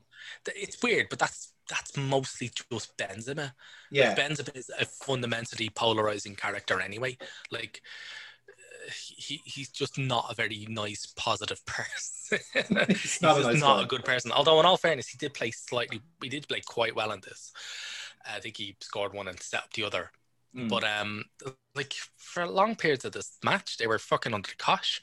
Uh, two goals from uh, Marcus, Marcus Thuram. Thuram, yeah, Yes. killing it. Yeah, Yeah. He's, he's been doing really well there at uh, Gladbach. I, I I called it during our You did? Bundesliga rundown. I Mhm. ne- I want to say there, Lilian Thuram's son, he is a fucking beast, Yeah, and and, um, yeah, These proved it. two goals, these two goals either ha- either side of half time now definitely prove it. It's it's weird to go into a match with uh, Real Madrid, come out to all and think, "Fuck, we dropped points there." Mm. You know, um, yeah, they're just Real. they- They're they're they're trying to heal after decade after years of rotting, and um, yeah, it's just this is just one of the the, the, Symptoms of it. the one of the side effects of it. They're Mm. they're going to be losing games like this. Could, I mean, could they get eliminated from this group because they've still got two games to could. enter? I mean, they've lost their last two league games at home in La Yeah. Liga. Um, they lost one 0 to Cadiz. Newly promoted I think it- Cadiz, by the way. Yeah, newly promoted. I was going to say the team that's just come up, and um, And I think it's, there wasn't the gold winner of fucking Alvaro Negredo, who's like yeah, yeah, of Man City teams past. It's like, wow, good to see he's still going at the tender age of 50. exactly. So um, yeah, Yeah. like they're just. I mean, a lot of a lot of a lot of those cracks will be papered over by the fact that they beat Barcelona in the Clasico, and that's pretty much the when it comes to the the hierarchies of Bar- Barcelona and Real Madrid. That's the only two games to give a fuck about in the league is the Clasico, yeah. you know, Yeah. and um, yeah, they they com- comprehensively beat Barcelona three one, which is pretty much like flogging a dead horse. uh, Yeah, exactly. Um, Group C then was uh, was pretty routine as well. Porto beat Olympiacos 2 0. Man City beat Andre Villas Boas's uh, Marseille team 3 0. Not much to say about either match. They were they were matches that indeed happened. Uh, Liverpool's group then had them beat Midtjylland 2 0. They were made to work for it though, because the Danish team are they they play decent football, but we just were coasting really. Um, just trying not to get anybody injured. And of course, when this happens and Liverpool's in like nursing mode, trying to get people injured, Fabinho got injured and uh, meant that we had to field Rhys Williams, who's 19 and was playing for Kidderminster Harriers last last year in in defence. And I'm gonna be, I'm, I'm, I'm hopefully not gonna eat my words here if he fucks up. But my God, he's really fucking good. Like, like honestly, he's actually quite impressive in defence, and that's that's weird saying that as a 19 year old who with like minimal experience, but he looks quite good. Like he's he's playing very well. Um, but so we're going to see quite a lot of him over the next few weeks, I figure, because I think Fabinho's probably out for a month as well. Like, kind of similar injury to Antonio. Um, Oh yeah, yeah. Yeah. So, either way, uh, Jota and Salah got the goals. Pretty much, uh, very regulation win, really. Sorry, Brooke, go ahead. I was just gonna say like um racking up those injuries with the extra games outside the Premier League is gonna hinder your Premier League run, and it'd be interesting to see how you deal with that. Yeah, I'm intrigued because like it, it depends on what we prioritize. Like I think the the hope will be if we can wrap up the group early, we can start getting the league going as well. So it's, it's going to be interesting what how we balance it because next two games in the group are Atalanta, who run people ragged. So we'll see how that goes. Um, so then Group B then uh, again regulation wins for Chelsea and Sevilla, uh, four 0 for Chelsea in Russia, where Roman Abramovich actually was there to watch the match. It's the first time he's watched his Chelsea team in nearly three years. Um, isn't that lovely? What a heartfelt story. Um, and Sevilla then beat Rennes 1 0 uh, in a match that really uh, was very routine as well. Uh, Dortmund got back on track in Group F with a win against Zenit St. Petersburg, and Club Brugge and Lazio shared the points in a one-all draw. Uh, Group G then had Ferencvaros and Dinamo Kiev drawing two all, and uh, Barca beat Andre Pirlo's Juventus two 0 which I was kind of surprised at. It wasn't. Um, I did. I would. I didn't think Barca would win, but like I guess there's green sprouts there, Neil. Surely, maybe. Help you out here. Absolutely, Go on, because they've got some fucking superb youngsters coming through that they're trying to kind of weigh up whether or not they want to sell half of them off Mm. or cash in. Um, they've made one of the probably one of the big boons for them is that uh, Dembele seemed to have shaken off his injury woes Mm. because he was the one who scored and yeah, he pretty much I think he ran the he ran this game. I don't think he got man of the match. I'm not sure if he did or not. Um, but yeah, so yeah, he he- he's he's going to be a key player for them because they've literally else. Um, then Messi came in a fucking 91st minute penalty. So eh. you know? Yeah, I think the scoreline flatters them. Slightly, yeah, because I, I think Juventus did lose a man at the end as well, and uh, you know, as we all know, Ronaldo still has the plague and therefore couldn't uh, have uh, one last Yeah, love in with his foe. So that ultimately But this it- what- should have been cancelled because of that, really. But that's just me. Yeah, absolutely. But one of the funny things about that, uh, the the Juve Barcelona game, because normally that'd be a game that'd bring the boys to the yard. Like that's two heavyweights fucking hitting it. Um, the best kind of report that I read on it was that like Messi just sulked his way throughout the entire game Mm. because uh, his assist he assisted Dembele's goal and it was like a 60 yard pinpoint lofted typical like what the fuck was that kind of Mm. pass and the best thing I heard is like a 60 yard assist with a kingly disdain to it a pass completed almost against his will as if by grudging muscle memory so I have- I, I do understand. I do believe that Messi hates playing under Koeman because it's whatever formation he uses. It's very is very rigid. Like he, Messi's not really allowed to travel as much as he normally does and just like win the game by himself. bored. It's everything that's happening at Barcelona. He hates it. Like he Yeah. hates, he hates it. Bartomeu, he despises Bartomeu, even though he's resigned. Yeah, it's still like the like the whole board situation. uh, Like the club is literally on fire, and he's just going like, "What? he's like, marshmallow. What, what, am I, what am I doing here? You know?" yeah, that's it. So um, and also I think it's it's very obvious. There's something up with his contract as well. There, I think he I think he wound up signing a contract that he didn't want to like years ago. Um, so I think he's like I was expecting to be able to leave by now, and now they've made me not leave. Yeah, Uh, Yeah. you know. it's always that thing where like they signed. He signed would- this long contract when he was happy, and now things have got so bad he really does want to leave, but he can't. It's like it's like the Mr. Burns thing. Remember, you're here forever type deal. You know? Yeah, I was literally just gonna say that, and also I would love to see in a few years. It probably won't happen. Like a tell-all book of what's going on. Oh like, yeah. Not not necessarily even like an autobiography from Messi because that's gonna be edited to fuck. Mm. But like if there's a, you know the cleaning lady uh, who sees everything going on has been making these notes and has been recording things in her recorder room. Mm. Uh, uh, Fucking Sophie King lady at it again. Fucking hell. Exactly, Sophie, the cleaning lady uh, at Barcelona. Um, yeah, I, I would love to see her autobiography and just kind of all the shit that's going down, uh, because I'd say it is absolutely fascinating. Yeah. Is that how is that how FIFA's able to sting football clubs with like financial fair play? They just have like secret agent cleaners. Like that's why she was in the movie.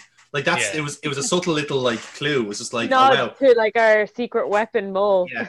that's how they caught that's how UEFA caught Man City all those years ago. It was just like, yes, Deborah, the cleaning lady, reporting back to Infantino straight away, going like illegal signing, third party ownership, clear, bleach. And that's it.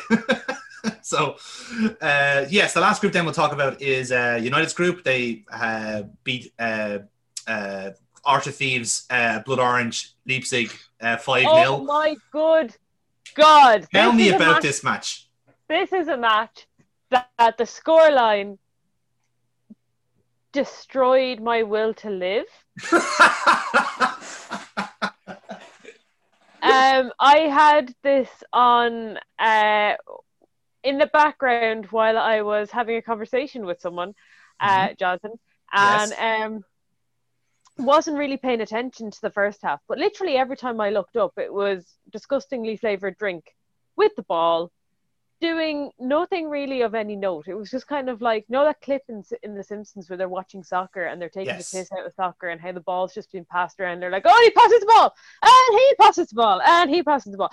That's literally what was happening with the Man United players running around trying to get the ball off anytime I looked up. Um, after our phone call, Jonathan, I turned up the volume and was actually able to hear that United kind of been growing into the game, and I was like, mm-hmm, they've maybe touched the ball a few times. Good for them. And then I looked and I was like, oh my god! Like the scoreline is extremely flattering. First of all, uh, like they scored like four goals in ten minutes, Yeah. um, or something ridiculous like that. But uh, Yeah, Ra- Rashford, Rashford, Rashford, Rashford backed home his hat trick in 16 minutes. yeah, um, but but it was really And there was a good Martial finishes. penalty in there as well. So, like, Yes. hang on, wait, I'll just get the, not to interrupt like you. the uh, penalty is a stonewall penalty. Like in Yeah. fairness, there's there's no there's no like oh look at them playing for penalties again. Like no, in fairness, You've, it was a you've cleared fucking out. Here, just here's the timings there. Greenwood's was the first one, so that was on the 21st minute. yeah. Then in the second half, it was 74, 78, 87, 91. like but Rashford, Jesus Christ, some of his finishes like is kind of like they're kind of long balls over the top and kind of sleek finishes, but it was sleek. Um, Yeah. I I I would hate to be a Man United fan and a Rashford fan, I suppose, because he's so hit and miss on the pitch. Off the pitch, as a human being, he seems pretty damn cool. yes. um, without wanting to bring politics into it, like I, I fairly much must applaud him. But uh, he on the pitch, he's he kind of reminds me of Theo Walcott. He does absolute bits some Mm. matches, and then he's in bits the rest of the matches. Um, and you know, this was a match where he fucking switched it on, and I was like, of course you're gonna go into like primo, uh, Rashford like Tory killer Rashford.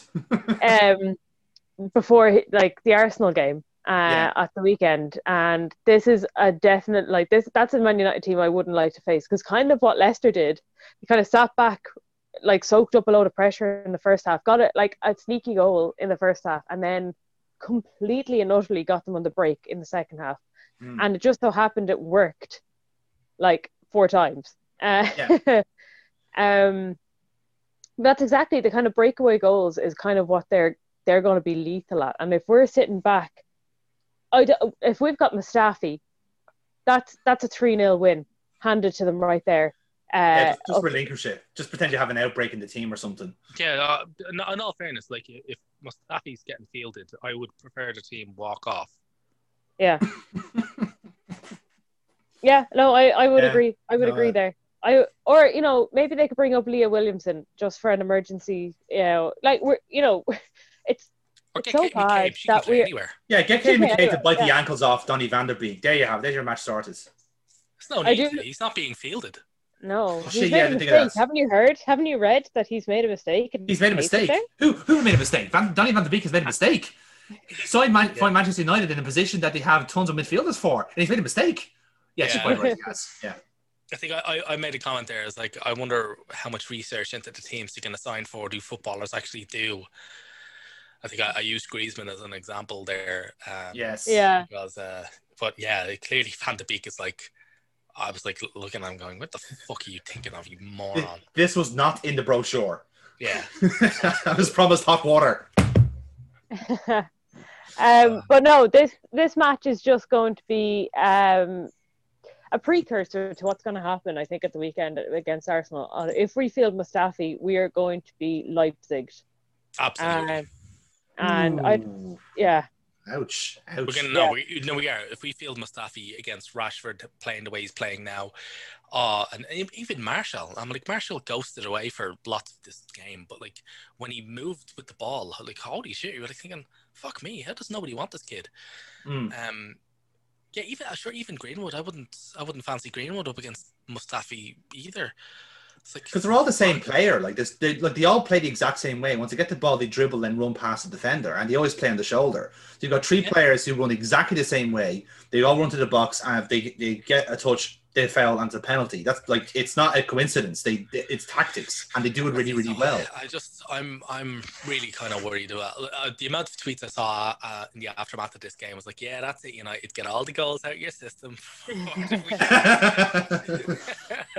then finally, you'd be like slab head returns. really, really, yeah, that's the thing. For all their attacking prowess now, I guarantee it would go out to a goal from fucking, fucking Harry Maguire. Harry Yeah. Maguire off his shin when he tries Yeah. to clear it out of his own box and ends Off his shin. That's giving him way too much credit. Off his face. But in any case, in this, funnily enough, given that we're gonna we're shouting all over Leipzig and quite poss- quite exactly because they lost five 0 to Manchester United, um, they did have actually somewhat they did have their tactics right, and in a kind of weird, bizarre way. I do hope we play the same way. Obviously, I'm not hoping for the same scoreline, but I'm hoping we play the same way in that they relentlessly targeted Luke Shaw. Um, Luke, Mm. they ran down his flank, and that's kind of what I want Arsenal to see. I want to see Nicholas Pepe running at Luke Shaw. I was about to say because didn't that happen last season as well, where Pepe was basically man marking Shaw. Like I remember the last last time, and Pepe got a goal out of it, as I recall. So Exactly, yeah, Yeah, that's what I want. I want us to tar- The thing is, is that this United team are there for the taking. Um, but so is Arsenal, to be fair. but that's my that, that, that, that that's my point as well. Like if we Mm. sit back, if we try and do what we did beforehand, what we usually used to do in the kind of cup games, if we try and cup game this uh, United um, at Old Trafford, a game, uh, a ground we've not won at since 2006, um, we're gonna lose badly. Yes, Yeah. very much Yeah. so. We've we've got to go for it. We've got to Yeah. take it for it. And unfortunately, I don't think Arteta will do that. No, he's, he seems way too cautious about that, and it's Yeah, kind of to your club's Well, detriment now. Not cautious, air quote, pragmatic. Cautious. He's cautious. Let's be fair. This, this, he's he's doing a Southgate here sometimes, and that that hurts to say, really. Um, so, uh, yeah, and the other team, the match in that group obviously was PSG's regulation win against Istanbul. Uh, quick turn to the Europa League. Uh, the Scottish sides had a had a fun time. Uh, Celtic were leading 2 0 against Lille, and they got pegged back in the second half. Um, apparently, Neil Lennon's on the way out of the job. Is a lot Uh, of pressure they've on had him. a couple of big losses. Like they lost to Rangers. Like Aberdeen, they drew drew to Aberdeen, which is like almost a loss to them, really. yeah. Mm. Um. Yeah. No, I can see, but I suppose they've got such a loyalty to the manager and stuff. There, I don't know. Uh, who would they get to replace him? That's the question. Uh, uh, the bookie's favorite, shockingly, is Moisey, because um, he's he was a former he's a former Celtic legend himself, and apparently it's always been his dream to manage a Celtic side. better than to say that. Yes, I know, I know. That's why I was very, very like reluctant to say it. But yeah, uh, the other one I've heard, and this is no joke, but apparently the other one I've heard is Henrik Larsson. Um, Oh yeah, well, like, yeah, I can see So- that. Like, I don't know what managerial qualities he has, but like I- legend qualities, yeah, go for it. Well, last time I saw of him, he was getting relegated for the team in Sweden. So pretty much the same as Solskjaer, really. Um, you know, the actual name means more to them as opposed to the experience. It's like, oh, this guy knows what Celtic is about. Let's get him in. Because clearly, fucking Neil Lennon doesn't know what Celtic is about anymore. That's weird. Um, you mentioned Rangers there. They beat like Poznan 1 0. They're top of their group. Uh, again, good on them. They're a fucking really well organized team. English sides, then we had uh, Leicester beat AEK Athens 2 1.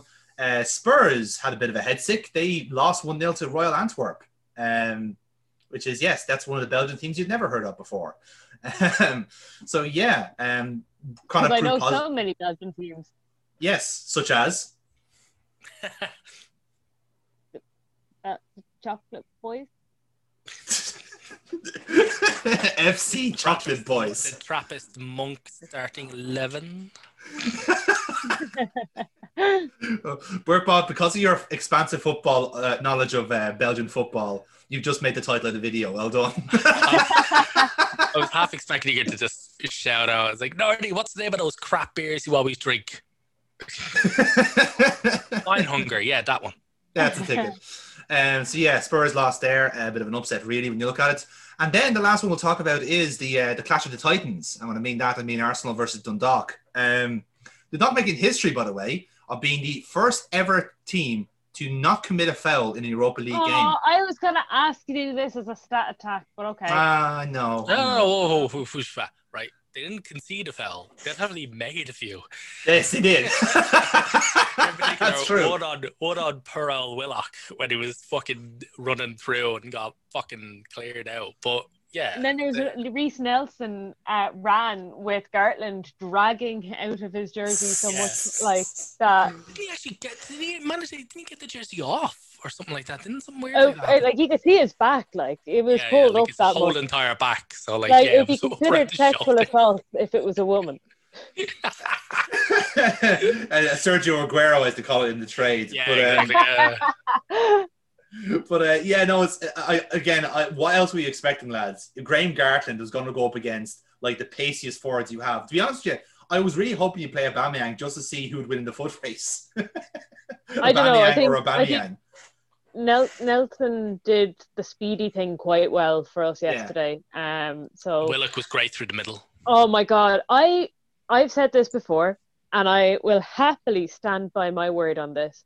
That Willock should be our CAM Yeah, Ramsey style. I kind of have a feeling that like Smith Rowe would be there already, only for the Mm. fact that he's quite injury prone. yeah, yeah. Um, Uh, but I I really see um Willock as a box to box Ramsey player. Like he could be the player that we've been missing since. Like we are missing Ramsey so much. Mhm. Um, and I think Willock could be, and I've said it before, but like obviously we see him playing in cup games more often than I suppose Premier League games. Or if he is playing Premier League games, he's not getting the full 19. He's not getting the chance to kind of do all of the bits that he can do. Yeah. Um, and- but in this match, he had that freedom, and oh my god, like his finish. Um, I would say his finish was very Ramsey esque. That was Yeah. very Ramsey esque. I, I, I, like- I said it before. I, I presume I said it on this podcast and not into the void. But like you know, um, This podcast I is the void, point, Burke, but don't lie to yourself. um, no, like I think he's the next Ramsey. If he can get a run of games in this team, I think he could be the next Ramsey. Mm. And I would play him ahead of Ceballos at the minute. Yeah, because Tobias was absolute fucking gash against Leicester. He was And he really was- fucking bad. Yeah, Interesting. Interesting. Yeah, because again, No, it's, it's kind of the feel only thing you're missing of on them. team, isn't it? I'd feel both Nelson and Willock.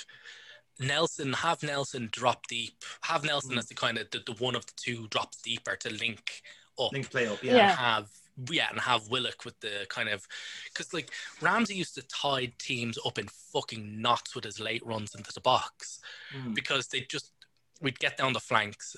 Christ knows we got enough pace on them. And just literally right as the opposition team think, right, we've got everything sorted here. Cool. Let's wait for this. Where the fuck is this guy coming from? And he'd just peg it in as the ball. And the thing is, he'd wait for the ball to be released. So everybody's looking at it. And then he'd just run in. And he because he, had the speed and the physicality to get in there and get stuck in. And it really fucked a lot of teams up. And it was fucking great. Yeah. Also, a good one to see uh, the senior debut of uh, Balogun. Yes. Uh, Yes. Florian Balogun, isn't it? Or is it Leon? I can't remember. and Folarin Florian. Balogun. Yes. Yeah. Yeah. Sorry. Couldn't remember.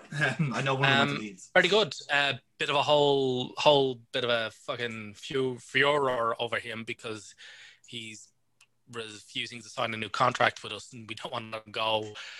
Um, his contract up at the end of the season, and it's kind of like, you know, our Arteta was asked a lot about him, and we do want to keep him loads in for him. Um, so yeah, so but if Jesus, if, as we've seen before, if any Arsenal coach can, if any Arsenal manager can get to what we're doing, it's gonna, it's Like, Arteta. Mm. Arteta has managed to keep Maitland Niles, who was want away, Nelson, who was want away, I think, for a loan. I don't think Saka. he was. Saka. Uh, yeah, uh, Aubameyang. Saka, Aubameyang. Um, yeah, I just wanted to work out now that we've kept these players because we could have gotten a fair chunk of money from Maitland Niles, and based on his performance last night, I would have prepared the money. Uh, but I did. I, I think no, I do like Maitland Niles, and I think he has that kind of match-winning potential. Um, but I think because he's so versatile, I don't know where he believes his strength is, so he doesn't.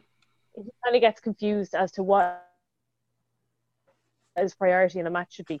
I think I think it's something slightly different. Well, from my opinion, something slightly different. I think that he wants to be an attacking player. He wants to be kind of like a final third kind of guy. But the thing is, is that for, as this match showed, like his crossing, his fi- his delivery in that final third, his end product is not actually any good. Mm. It's it's actually quite poor, particularly for a player of his level. But the thing is, is that he's a superb defender. Yeah. There was a couple of there was a couple of instances there where he was one on one with guys and he was absolutely they just couldn't get by him. In fact, there was one. Fuck, who was it?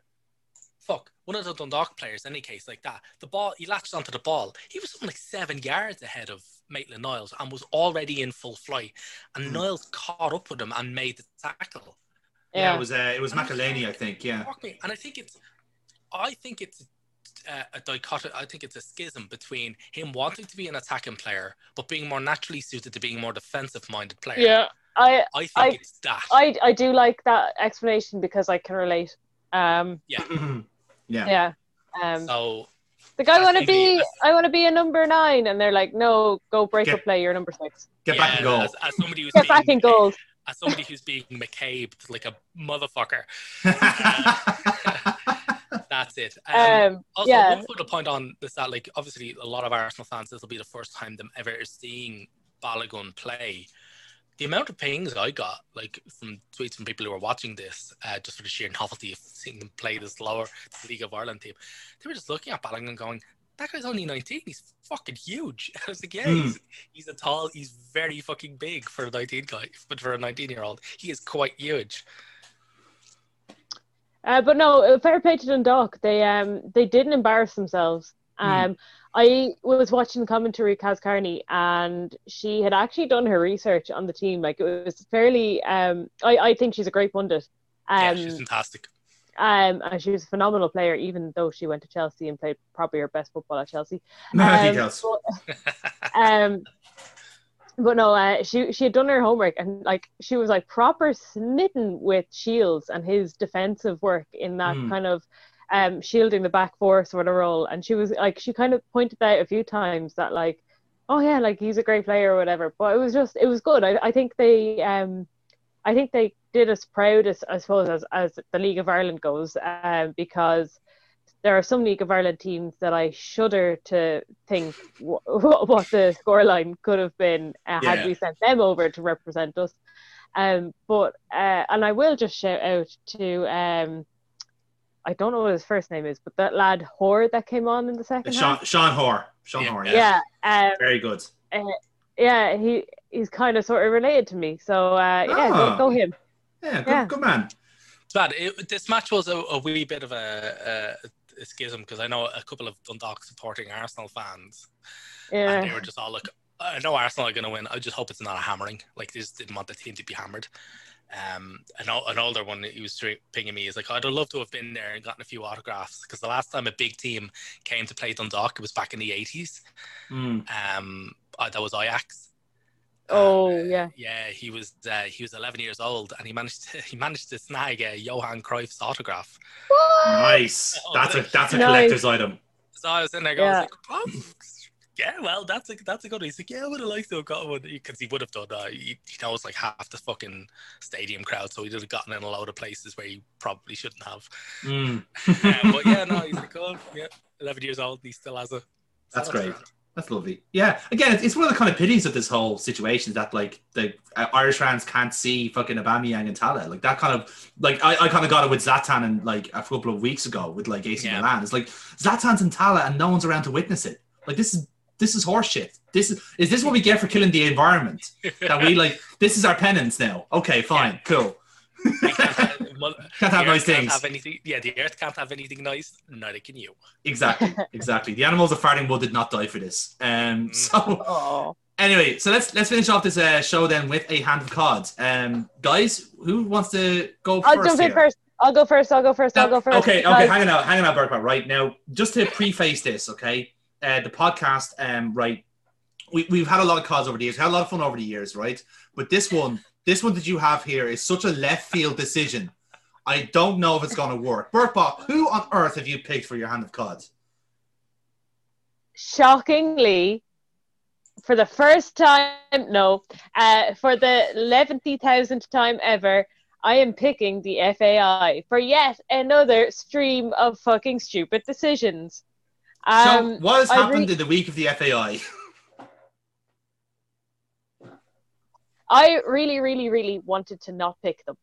I am currently reading, and I'm struggling to read Champagne Oh Football, not because God. it is. It's I've tough. been, Not- I've been leaving I've been leaving off pinging you about it, going how are you getting through it, how are you getting through it, because I might actually hear your response from where Yeah. you are going. Um, I, I'm reading Champagne Football at the minute, and it is an excellent read. Like I I'm at know, chapter three, lads. Chapter three. It's an unbelievable book. It's like a car crash every page, man. It's Mm. Like, ah. but I, I have to stop because there's so much to take in. There's so much dysfunction and horribleness to take in. Like I've had to like, okay, I'm gonna close that. I'm gonna have a cup of tea and I'll come back to it later. I usually burst through books, um, and like read them in a day or two. Uh, but this one, I think I needed to settle down. I've just finished the chapter about the Ireland women's strike, so obviously that's I, I needed to take a Mm. day's break after that because obviously I got re-angered um and I, i'm getting angry just talking about it now but um no the what this week what they have done most recently is uh with covid and the level five restrictions the fai does have cancelled all amateur uh, senior football yet underage football can still go ahead and train but there's no matches and that's fair enough let the kids play get them training keep them occupied get them infecting each other and infecting their parents. But it's fine. The parents Yeah, don't count. yeah, Adults don't count. yeah. Uh, anyway, um, so obviously I'm quite annoyed about the fact that amateur football uh, is stopped because you know that is my one and only outlet in these COVID times. Um, now the gyms are also closed, um, but that that's not why I've picked them as my cod. Oh. No, uh, while the children can still play football uh, in training, they, they had to cancel um, the schoolboy leagues. Uh, kind of the you might have heard of the Kennedy Cup and Yes. the Yeah. Gaynor Cup. hmm Um, so they have had to be. So the Kennedy Cup got postponed. Yet the Gaynor Cup, which is the girls' equivalent of that, the schoolgirl league, has been cancelled. So they've Hmm. postponed the boys' league and put out a date for that. Whereas the, they're just like, oh, girls just won't play in one this year. Um, and rightfully so, there was uh, uproar about it. Hmm. And it was only through the social media uproar about it that they kind of were like, oh, yeah, we, we, we feel like we are going to host the Gaynor Cup this year. Times to be decided. So they just So- cancel it without people hope, hoping people would not wouldn't notice. Yeah, that's pretty much. They kind of thought like, oh, uh, yes, in the same kind of announcement, announced oh, the Kennedy Cup is going to be rescheduled, um, and they're, you know, Gaynor Cup will not take place this year. And it's like, yeah, yeah, yeah grand. They That's just kind mental. of expected people to be like, oh, of course it's the girls. Who would want to watch that anyway? Women shouldn't be out of the kitchen. Rah, rah, rah, rah, rah, rah. Uh, but they have announced that they have they are going to reschedule it. Um, so that was kind of my annoyance. Um, and then uh, they announced their new jersey. And I think I saw a tweet, and I, I didn't check up the factual evidence behind it, but I liked the tweet, which said Ireland have released more jerseys in the past five years than scored goals, um, which I would imagine is nearly on par. Yes. Um, but uh, the jerseys are really nice, and they have no sponsor yes. which I'm like, I'm annoyed at. And I'm annoyed because I like the jersey and I don't want to like it and I don't want to want to buy it. But yet here I am. I fucking hate you, FAI. Please love me. Let's be fair. Let's not. The FA, this isn't the FAI's fault. This is Umbro making a really nice kit. Let's qualify that. Like it's this is Umbro's But doing. uh, the FAI FAI. have signed a contract with Umbro to bring them Yeah, back. that's fair. That's fair. But yeah, and like their whole thing of like, oh, let's dupe them with nostalgia is fucking working. that's my cod. Uh, Okay, thanks, Purple. You can go for a lie down now. Um, I, I think I'll jump here in here with mine then. Um, so we, we mentioned pay per view football last week, um, and how much of a uh, killer it's going to be to the uh, the art of television football. I mean, all the pundits will all have the jobs, but no one will be able to hear them. No one will be able to hear the thoughts of Alan Smith, Graham Souness, and of course Oh. Joe Cole. But that's not what my cod is about today, right? I'm I want to speak about this the man who is actually defending this free football that we all know and love. The man who is going to stand by himself, independent, like fucking Braveheart, against this tirade of pay-per-view football. And that man, that legend that is Mike Ashley. Yeah. Mike Ashley Uh, is has actually come out against pay-per-view football, right? And immediately you're thinking like immediately the whole point of it is to try and get some positive like buzz again on Mike Ashley, which is about saying let's have some positive uh, buzz around colon cancer, shall we? Um, because they're more or less the exact same thing. They make you bleed out of your arse and they'll eventually kill you, um, unless you unless you unless you uh, remove them surgically. But the reality is, right? The reason Mike, Mike Ashley is doing this is because he's been undercut here by the Premier League, as are most owners of, of football teams in the Premier League. Because this money is not actually going to the club, this this 1495 stuff. It's going to the Premier League itself. Right. That's the people they're the people that's actually hosting. They're buying the rights back off TV companies and putting them behind the paywall. Or, or they're kind of doing this kind of sneaky deal with TV companies saying, Hey, this is mutually agreeable. Let's take these let's take these uh, games, put them behind the paywall. You'll get some money. I'll take some money, and the clubs will get a kick in the fucking hole because their fans are not going to be able to watch it. They're season ticket holders who are like regularly um, recycled every year. So like if it's a case of Newcastle, for example, their season ticket subscriptions are automatically renewed each year unless you cancel them. You know, a a lot of like clubs do that in fairness, but Newcastle's one of the rare ones in the Premier League that do that. Um, so in that case, you have Mike Ashley who's literally going like, uh, oh yeah, no, I, I- I am strongly against pay-per-view football. Football is a working man's sport, as I should know as the owner of Sports Direct and House of Fraser. Me, working class man, Mike Ashley, give a fuck. Um, so like he's kind of a annoyed. sausage. he's kind of annoyed, right? Because the EFL, ironically enough, have a kind of a better deal with this, right? And we've spoken to the EFL as well and how much of a shambles they are. But they basically allow the clubs in some parts to have a subscription service for their team. So if you want, if you want to subscribe maybe ten pounds a month to watch all the Swansea games, you can do that. Swansea will allow it, and the EFL will basically go, well, here's the matches we want uh, to nick for TV, which is mostly Sky. So it's not that much of a, a cut undercut for the for the fans, but everything else is available on fucking on on on demand basically. Premier League doesn't have that because for some reason in England you have to uh, give away your firstborn child and sacrifice your dog to watch Newcastle versus Brighton. But if you were in Qatar, you can watch all 10 games at one time and have Andy Gray tickle your bollocks at the same time. So it makes no sense from a TV point of view that like you have all, you have all this choice in every other rather have the territory. football, to be honest with you. yeah, exactly. I know. Well, uh, to be fair, the Andy Gray thing is optional. I should clarify. Um, but it is routine in Qatar. I don't want Andy Gray anywhere near my bollocks. No, they that is most people's view as well, in fairness. But the thing is with that, right? Mike Ashley cannot like is in no way in position a, a way to say like I'm taking it from the fans' point of view. The fans' point of view. Okay, so let's see what you've done at Newcastle. So you've uh, if if he was so concerned by the fans' point of view, he wouldn't be where he is now. Exactly. Oh like, God. if he was so concerned about the fans, he would not have uh, sacked Chris Hughton when they were almost certainly on the way up to the Premier League, regardless. And when, like, Chris Hughton, by the way, who used to play for Newcastle and was un- universally loved by the fans because he had taken a team, taking, uh, he had taken back a team that were in fucking free fall in the championship, got them promoted within the season, and the, the team is still kind of in the Premier League as it is. So he wouldn't have done that. If he was really in there for the team, he would not have renamed St. James's Park as the Sports Direct Arena when they were at the height of their one good season with Alan Pardew. Oh, Alan Pardew, yeah, let- let's get back to that, shall we? The Cockney Give Mafia. him a nine-year contract. Yes. Let's go. Let's let's let's do that, right? So all the all the Newcastle, like the long-standing Newcastle staff that were there, let's all sack them, right? People who were there since Sir Bobby Robson, personal appointments by Sir Bobby Robson. Let's sack them for Dennis fucking Wise and Lee Charnley and Graham Carr and all these are probably not Graham Carr, sorry, but Lee Charnley definitely and Dennis Wise. They put Dennis Wise as director of football in front of Alan Pardew, and all that Dennis Wise did was watch one season compilation of Ligue 1 and signed one player from each team, pretty much. It was like fucking Carol Vorderman, right? So again, that is not a fan's view, okay? You rehired Kevin Keegan and threw him under the under the bus. You rehired Alan Shearer and threw him under the bus. You've literally ruined two club legends on the fans there, right? Well done, Mark Ashley.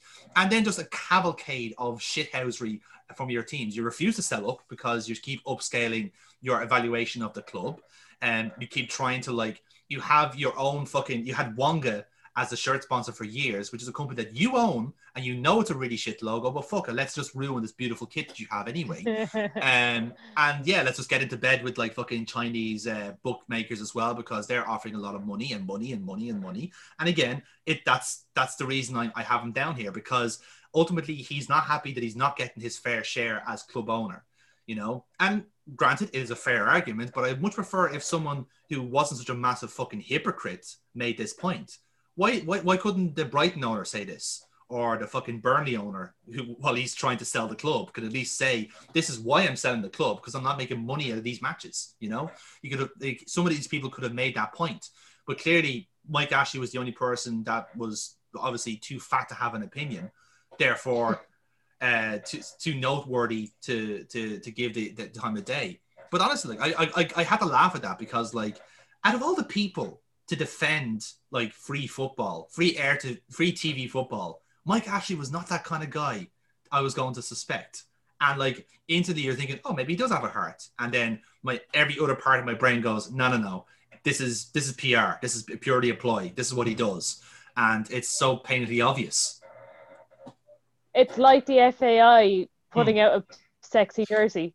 Yeah. Uh, to make exactly you forget it. of all the other shit. It's yeah. gaslighting. It's pure gaslighting. It's literally just a case like it's like the case of like it's gaslighting, and I'm paying for it. I'm paying. That's it. I'm paying for myself to be gaslit. Yeah, that's it. Well, Mike Ashley will do things like rename the stadium, and then like sometimes he'll go like, "Oh, I hate free football." It's basically equivalent of, "Oh, look at the shiny, shiny. Look at the shiny. Go get the shiny." You know, that's all it is. It's purely yeah. all it is. Um, so Neil, let's wrap up this cards, uh, this trio of cards, then with your pick. Um, you were kind of conflicted on this one, but I think you made yeah, a call. I tossed the coin and it came up with uh, the FAI football, football, football journalism.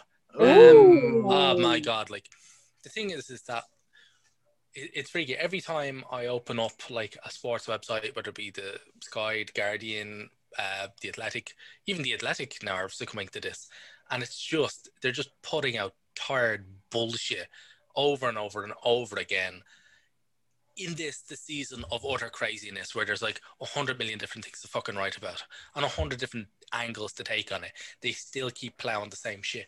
Like the Guardian are still putting out fucking and this is it, it's this type of shit. The Guardian is still putting out um opinion pieces on why Özil is not playing.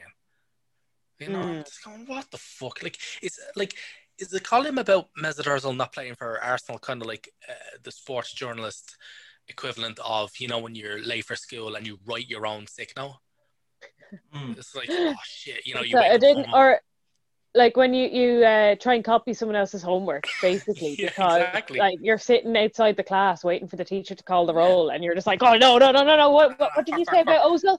Ozil, he's not playing again. Oh, what are oh, Arsenal at? Oh my God, they're devoid of any attacking midfielders, yet they have the most expensive one, and blah blah blah blah blah you know, Daily Mail going there. He's feeding the town of Barnet. Why won't heinous individuals Arsenal not play him? Is it because he's an illegal immigrant? It's just ridiculous. like, it's maddening. It's like it's been done. It's been hmm. said. The team have tried to put this shit behind them. You know, it's hilarious. They just slag off Arsenal about having all this baggage, and you're like, you're the ones with the fucking bag. You're the one throwing bags at them, you fucking idiots. mm. But also, anyways, this King whole fucking bullshit of uh wanting like this fence sitting shit. Like we, we, we remember all the whole controversy. Was it two seasons ago or something like that about the anti-racism stance? And then it just cuts to the inside of the, the, pundit, the three pundits, and then one guy goes, "Well, obviously they don't represent the views of Sky Sports." It's like it's it's in he just said, "Oh yes, yes." Statement. Do you remember that? That was Gary yeah. Neville. Yeah, they Gary Neville made a made a point about Boris Johnson and how like yeah, he was whipping yeah. up racial tension, and Dave Jones was like told by his producer, "Balance, balance, balance, balance." it's like obviously, like, yeah. It was uh, ridiculous, and they did it again. They did it again on Marcus Rashford. Yes. When the camera that, was on him the camera was on him doing a warm up, and they were like, "Oh, this is a." And it was it was sandwiched in the middle of a load of compliments about him. It's like, oh, he's a great young player. Like he's a fantastic role model. You know, he's in the prime of his life and he's playing some really good football. And you know, you whether or not you agree with his politics or not. I was like, Oh yeah, that was so yeah, weird. That was the BBC. Whether or not you agree, Match of the day. not you ag- yeah, whether or not you agree with his politics or not. I was like, what? He's running a campaign to stop kids from going hungry. What? What? How was that political? First off, how is it Oh. political? and secondly, how do you disagree with kids? th- being this is a? BBC wide thing. There's a Yeah. new director of the BBC, and he has put out a memorandum to all BBC reporters, regardless of whether they're sport or whatever, that they are not Yeah. to convey any of their own personal views in their tweets or in their social media or on air. And it is like it, it seems very totalitarian, sort of. You know, What? unless you agree with the government, you're not allowed to tell. You know, say Yeah, anything. yeah, yeah. But the point about that statement is it didn't need to be made. Why point No. out politics at all? Like just What- say, yeah, he's a great young player and he's playing in the prime of he's he's playing really well. He's on a great run form. That's fantastic. Well done to him. That's it. You don't Hmm. even That's need all you use have to say. Yeah, yeah. No, they kind of dig their own graves with that one. Yeah. Why fucking point out something for the sake of balance? When first off, there's no possible way you could take the opposite view on that unless you're actually a Dickensian, actually a Dickensian fucking villain. Mhm. And uh, I was just going like, that was so needless. That was just so needless, and it's born of laziness. It's Mm. born of somebody just going through this tired trope, this tired, uh, great young player, uh, but he's black. Fuck. That- Uh, that kind of ties in with what I said Uh, about you Kaz know, Carney. Yeah, like that she'd actually done her research and had like imp- impressive kind of tidbits of information to add in to the Hmm. team because obviously no one who follows British sport really are going to know anything about the Dundalk players like Yeah. like they had to clarify these aren't like part-time players these are actually in a professional league they are fully professional footballers Mm. I know it may not look like it, but yeah, like, uh, but like they actually had instead of like they said that once, and then like they had different like stories about the players and their different League of Ireland adventures, Mm. and I was like, that's good research. They were well Yeah. done to them. I was very impressed with that. And but like, yeah, no, Neil, I totally agree. Like the tire, obviously, as an Arsenal fan, I also get bombarded with articles about Ozil not playing for Arsenal. I'm like, I am very much aware of that. Please stop telling me. um, The same with like. David Luiz and the centre back crisis at Arsenal. It's like, oh, we all know, we all know this. You do not need to keep writing articles about who our best two centre backs are. We know we have none. Yes, exactly. we know this. We're the team with eight centre backs, and we finished the Dundalk match with none of them on the pitch. Oh my It's- god, I didn't even cop that. Yeah, it, it kind of for me like when when this sort of stuff sort of kind of flares up like it makes me really glad that we have the likes of a ken early or a richie sadlier who kind of like doesn't really that, that that stuff doesn't really factor into their like research or their knowledge like they'll make they will write an article or they'll say something on tv that is kind of above that horseshit you know there are a few people I who i think are above Richie that as well Sadlier as a pundit. I think oh, I was- he's class and like He- he's a breath of fresh air. The same Yeah. way Alex Scott and Kaz Carney. And yeah, I'm gonna just about to say Alex in there. Scott. I was just about to say Alex Scott there because like whenever like there's an Arsenal game on and like like Arsenal playing really really badly, she has no fucking loyalty to them, and I love that because that's the way those kind of club pundits should be. They should never try to defend their clubs when they're playing badly because the reason they're hired in the first place is because they're club legends and they were there when the club was brilliant and they want to be able to aim for that again. Which is why, in a way, like I, I kind of like I kind of quite like the likes of Patrice Evra, who's clearly not a, a, a journalist. She's not, he's not a, a pundit. He's just a guy who's really upset his club is shit.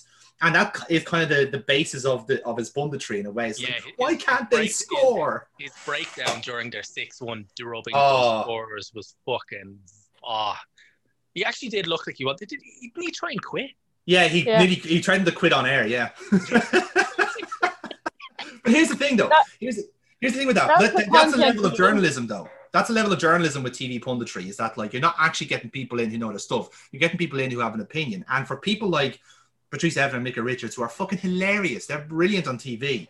But like, you can't then have it your own way, where you go like you'll switch then to like the debate, and you have Paul Merson going, "Oh, I don't know about this Liverpool team, Jeff." Fucking whatever your name is, you know, it doesn't like he says this every single week. He's like literally That was the set. Jeff, then Jeff, Jeff will just break down the roof of the fucking stadium. I'll tell you what. I'll tell you what. Yeah, but but, like, literally, that was the conversation for like a lot of like a lot of the Liverpool's title running was like, can they keep it up? They're 15 points clear. Yes. Stop asking. and to your point about like stuff like like the, like think pieces like that, where like there is always like a source of intelligent, well researched writing. It is lazy, but it's also like the fact that sometimes we're the, the, the blame for that as well, because people will constantly click on to see what's happening with Ozil, what's happening with Ronaldo, what's happening with Barca. It is a constant like trend, and this is what people running papers see. Like they're seeing that there is like these just cavalcade of anonymous people who want to know where Ozil is at every single point in their lives. It's it's it's a cause and Yeah, effect. I think if you start people at that, to- you don't rise to the clickbait. You can't. Oh, no, I agree. Clickbait. You've I totally go agree. above it. Go, Yeah. go around it. Absolutely. If you starve them of that and give them another interesting story, like, okay, let's say no Mesut Ozil, what about Mohamed Elneny? Why is he certainly back in the team? Let's talk about El Neni and how he's good in that team. Why he's I- certainly playing a number 10 role.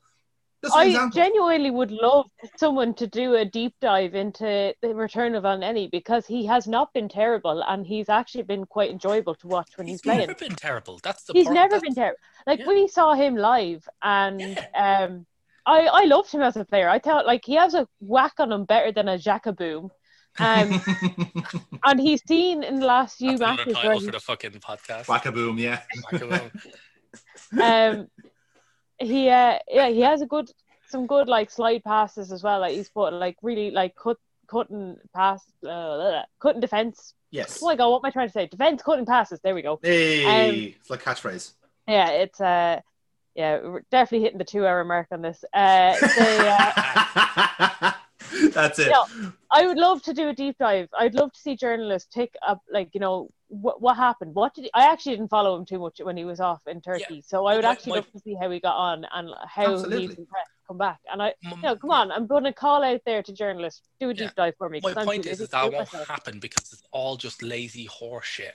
And I'm just going like I just don't care anymore about it. You know, there's a reason why mainstream journalism is getting absolutely slaughtered by the subscription services because the Mhm. subscription services don't run into a lot of the clickbait, but they still do. You you still do get a lot of clickbaity bullshit articles on the Athletic. Yeah. Yeah. just like you know, like I'm like all right then, but they're much easier to stop. They're much easier to spot. There, it's very obvious that. Yes. that's Also, their algorithm kind of figures, oh, you haven't clicked on this type of stuff in a while. I'm Mm. gonna give, I'm gonna promote something else. I think the algorithms are a bit But also, more. when you, Um, but also when you when you're looking through the Athletic and you see fucking, I think it's Daniel Taylor who did an article saying, "Oh, people should pay Manchester what Manchester City have done deserves a lot more respect, and everybody is just jealous." And it's just kind of like that was literally the headline was, "You're all just jealous of City." Uh, admit it, and I'm going like. What the fuck is this doing here? Did I click onto the Sun? Actually, had the Sun overhauled their website to make it look like the Athletic? Because they're He, he just rips no, off his no. mask and it's fucking Duncan Castles all along, like. Exactly, yeah. I made it. but that type of shit, like it, it's just it, it's just bad. It's just Yeah. mad. Yeah. But it, yeah, it's just lazy journalism and the whole fence sitting bullshit as well. It's like, oh, yeah. I'm just, I, I just, I just, I'm, I'm watching more games on mute now, and I'm just hmm. because nobody's like, it's so mad that in a season where you've got everything to talk about, they've got nothing to say. It's mad, isn't it? Like literally, no one is like. Again, It's, it always that kind of tired argument because like you, you can either go like, well, why is this big team doing well, or maybe see why Aston Villa is doing well. Talk about them. That, that's an interesting story. Marcelo Bielsa's Leeds, Patrick Bamford. Why is Bamford suddenly scoring goals and good in the Championship? There's a deep dive. Why is Bamford suddenly coming good in the Premier League? Another one. It, this is so easy. But again, it's the I don't know. Is it because it's niche? Is it because there's no fucking Bamford stands? I don't know. It's I don't know. I don't know where you start with it. Anyway, well, Bamford's Bamford's successful now because he's a Chelsea react. of course, yes, of course, and is uh, as we all know, Ireland's uh, last great hope. he's Um, I, I don't know if we'll ever get that desperate to, to recruit Paddy Bamford, but yeah. Wait, did you not know that, Burpo? It No, I did not. He can declare for Ireland. Yeah, he's half Irish. Uh, well, the name was Patrick. Yeah. Yeah, and he Don't worry, you see him in that. You see him in that New Jersey, you'll forget all about it. exactly. anyway, so let's uh let's decide who our cod is then. Um, I have to say I'm with Neil on the football journalism point of view. Ooh, um, I like- Uh, Hmm. I'm gonna say uh, football journalism. I'm gonna go with the FAI because um, I've I've just recently finished. I I I'd finished champagne football, and I just it's just such a fucking glorious, horrible car crash. Oh. I Yeah. think I think Um, there, there is a it's, a, perhaps it's a physically draining book to read. yes, I think so. It's a Um, physically and mentally draining book to read. It's like ah, you just put through the ringer by the end of. mm. Yeah. No, you I- need to take a break after every chapter. I find it. Yeah, Yeah. same here, same here. I, I I think there's definitely enough scope to do like a book review of it during the interlull. I think that would be just Oh, Just hundred percent. Yes.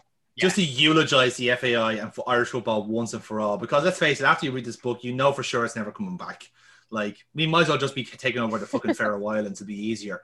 Um, so yeah, I, yeah. So uh, football journalism is a winner there, and um, and Neil, you went for the FAI. So yeah, all all smiles all around there.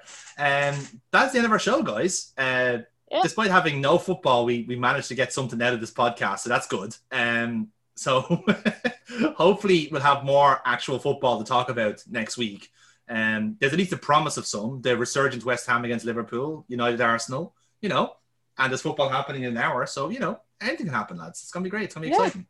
So, um, right. And so uh, we'll leave it there then. So, thank you very much for listening. If you have, uh, by all means, subscribe to us on Spotify. Um, follow us on Spotify so you can get updates on uh, on our latest podcast. Follow us on Twitter at Monday Madness LP.